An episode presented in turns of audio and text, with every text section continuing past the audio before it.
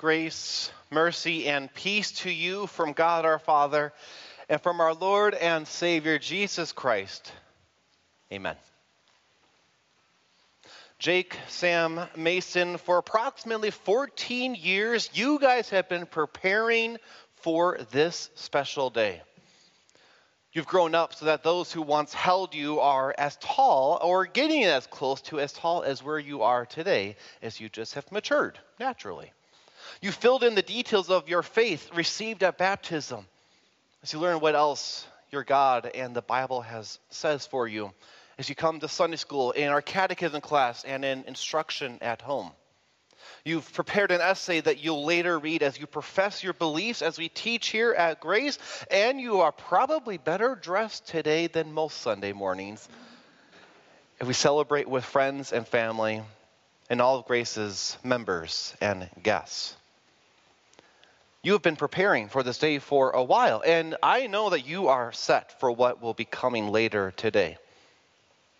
But let me ask you this Do you have any troubles on your heart right now? Maybe you're a little troubled by standing in front of everybody. That's totally normal. In fact, that is entirely okay as everybody gets nervous before big events and especially before a number of people, even if you know them all. Maybe you're a little troubled. You're curious about what the next stage of your walk with Christ will look as a communicant member of Grace and participant in our high school youth group in the Lifeliners. Or, or maybe you're troubled by the vows that you'll soon make, especially the one about remaining faithful to your Lord Jesus all the days of your life. You and I both expect that you will have many, many years ahead of you. Who knows what challenges will come? They'll make that vow especially difficult to keep when you have troubles, whether it's this or anything else, I encourage you to look to the Word of God. To find His comfort, to find His promises, and to find His blessings that can help ease our troubles, either take them away entirely or minimize them to a great deal, just as we see Jesus do in John chapter 14. For it was there in the upper room where he calmed his disciples' troubled hearts with his wondrous words and his command to believe in him. You see, Jesus had given this command to his disciples because he realized how concerned they were. He had told them about some rather upsetting things about Judas's upcoming betrayal and Peter's denial, and they were extremely concerned about what was going to happen and where Jesus was going that they could not follow him.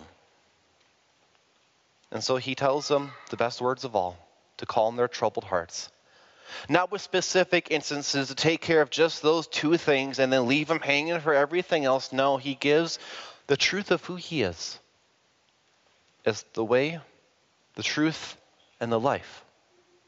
And by knowing who Jesus is in full measure, then we see who God the Father is as he's shown to us by his own Son to assure our hearts that we go with our Savior and we go with our God because we believe in Jesus.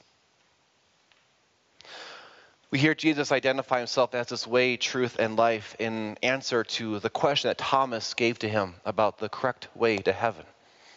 And as the way, Jesus says there's only one path to heaven, which is through faith in Jesus as your Savior. If anyone else is on a different path, well, it either will be a dead end or lead them somewhere else far different than heaven itself as the truth. Jesus is completely trustworthy because what he says is the truth and nothing but the truth. Far better than any courtroom witness who's extremely anxious to tell the truth because they can still commit perjury on accident. But Jesus, well, he knows all things.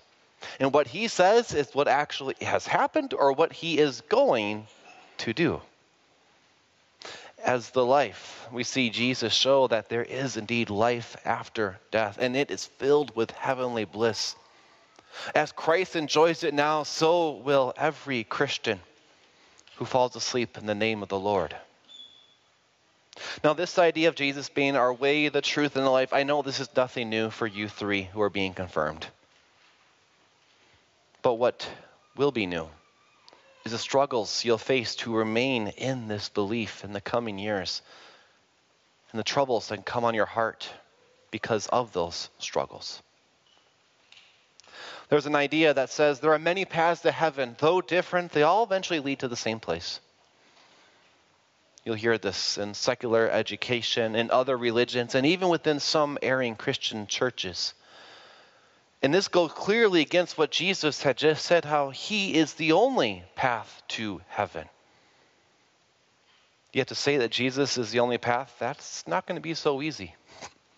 No one likes to be shown that they're mistaken or wrong. And to hold to that, well, that can get you some blowback. When you come across a friend, a loved one, or a respected figure who needs to hear the word of warning on the wrong path they are, what trouble might there be in your heart as you show them the way and the only way to heaven? As the truth, Jesus is trustworthy, but not everybody takes him at his word. Maybe you've done that already. As you question if what Jesus says is the truth, just as you naturally mature and question everything that people say. You certainly will hear reputable sources who say many true things, say something that's different than what God has said in His Word. When the conflict comes between who to trust in, what trouble will there be? as you listen to the truth or a truth. As the life, we know what Jesus says will be ours when our life here on earth is done, of heaven and its bliss for all time. And yet, so often, popular culture, movies and shows, when they depict teenagers, it's not impatient waiting for the eternal life. It's living life to the fullest in all the bad ways, indulging the sinful flesh, promoting a me first mentality, using newfound freedom in ways that you would dare never tell your parents or your pastors. Now, let's be honest. Our old Adam, it loves to roll around the muck and mun of sin. When that allure of sinful living entices you, will you give up the constant vigilance and the patient endurance for the life that Jesus says is yours? Or will you relapse to who you were before Christ? Whether we're looking to be confirmed or us who are many years after confirmation, we know how we can't avoid the struggles that come to remain a child of God. And the troubles that come, same thing, they're, they're going to come. But what we can do as children of our Lord who know who Jesus is, we can put those troubles and either get them away of get rid of them completely or we can severely minimize them to a great extent.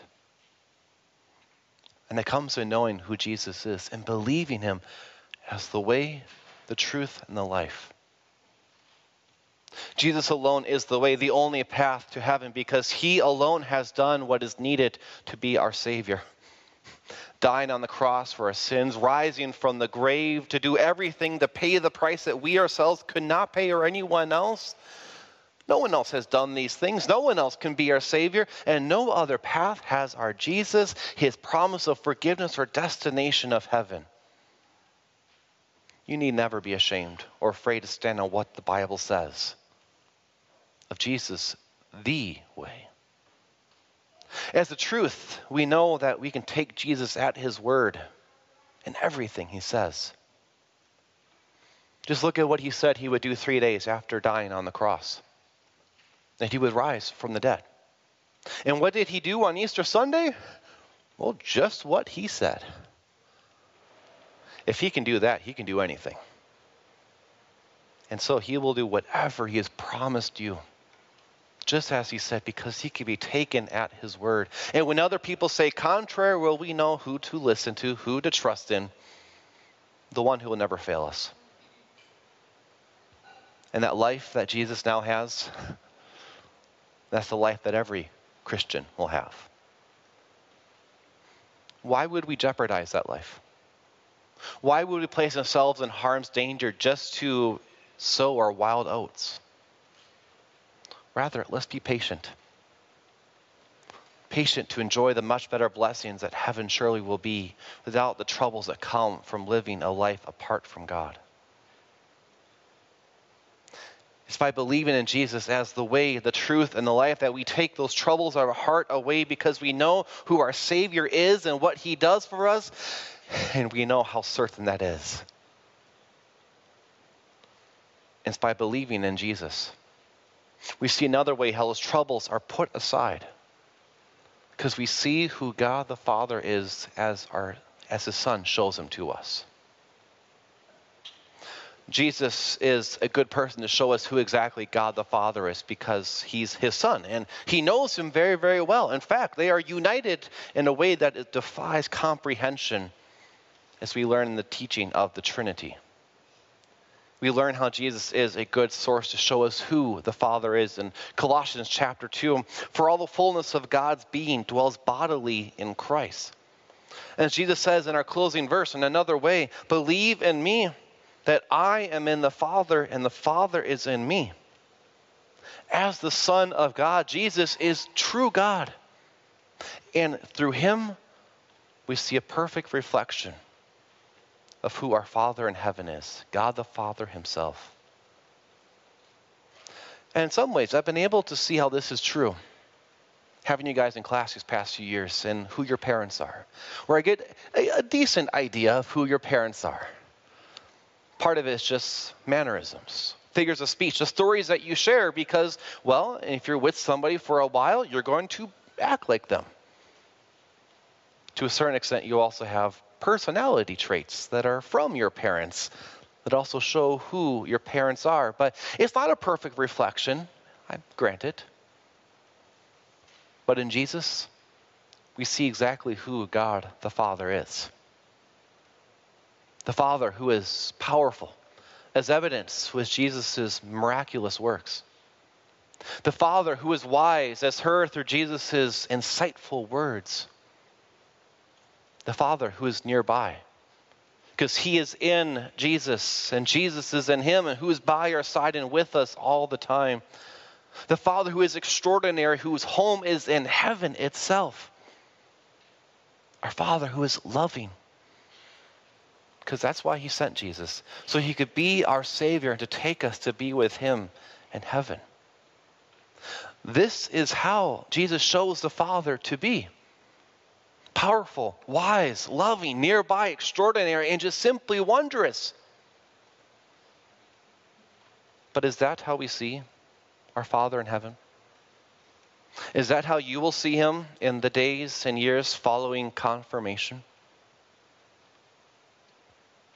Or will you have needless troubles because you don't see your Father for who He truly is?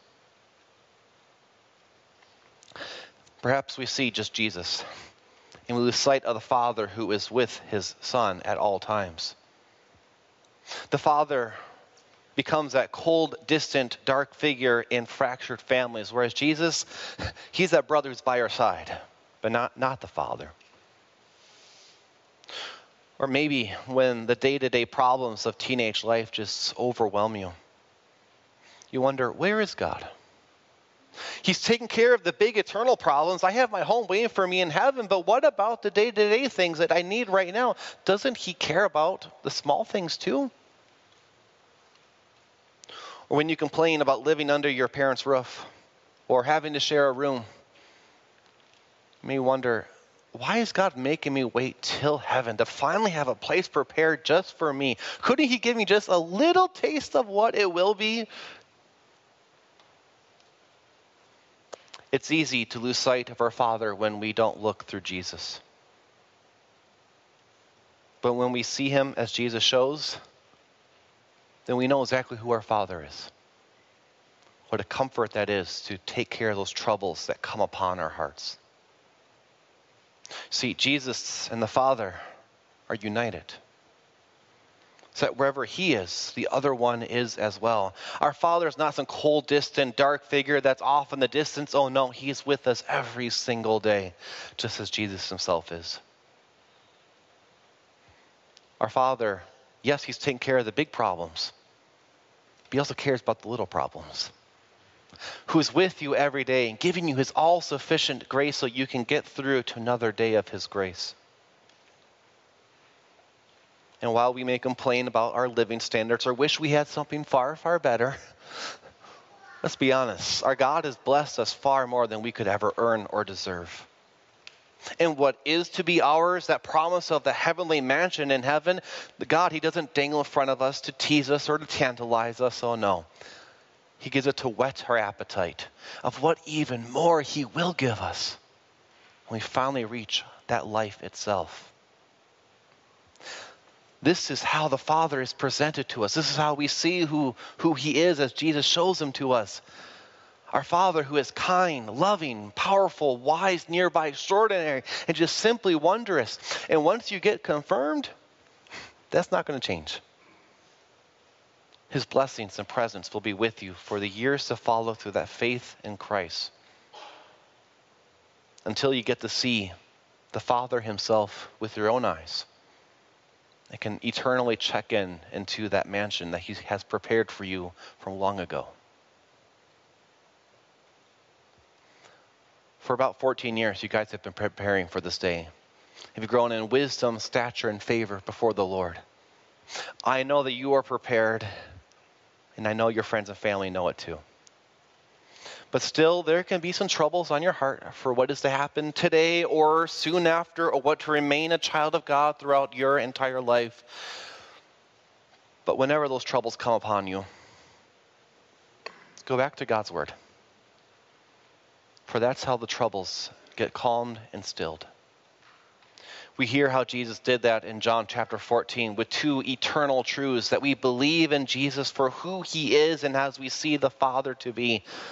Jesus as the way, the truth, and the life, the only path to heaven, who is completely trustworthy and who certainly shows us that there is heavenly bliss waiting for us as his children. And through Jesus, we see who our Father is by our side with his grace and blessings and never too busy for us. As we hold to that belief, we then keep those troubles far from our heart because we know who our Savior is when others may say otherwise. We know what is ours because of what He has done for us. And it's not just the Savior, but also His Father who's right there with Him to be called our Father as well. And wow, how wonderful it is and when those troubles come, we know who to go to for help to either get rid of those troubles or to minimize them to a much, much smaller extent. Very likely you're going to be a little nervous when you come up here in front of everybody, even though you've practiced and I know that you guys have it all set and you're good to go. And that's okay. But you don't need to be nervous about the one that you are confessing your faith in. That's Jesus, your Savior your way, your truth, your life, through whom you see who the Father is, and He will never leave you or forsake you. And I pray that you may remain in this faith just as strong as you will profess today and give your vows as well, so you may see the heavenly mansion prepared for you by your Father and your Savior, God Himself. Amen. And the peace of God, which surpasses all understanding, will guard your hearts and minds through faith in Christ Jesus. Amen.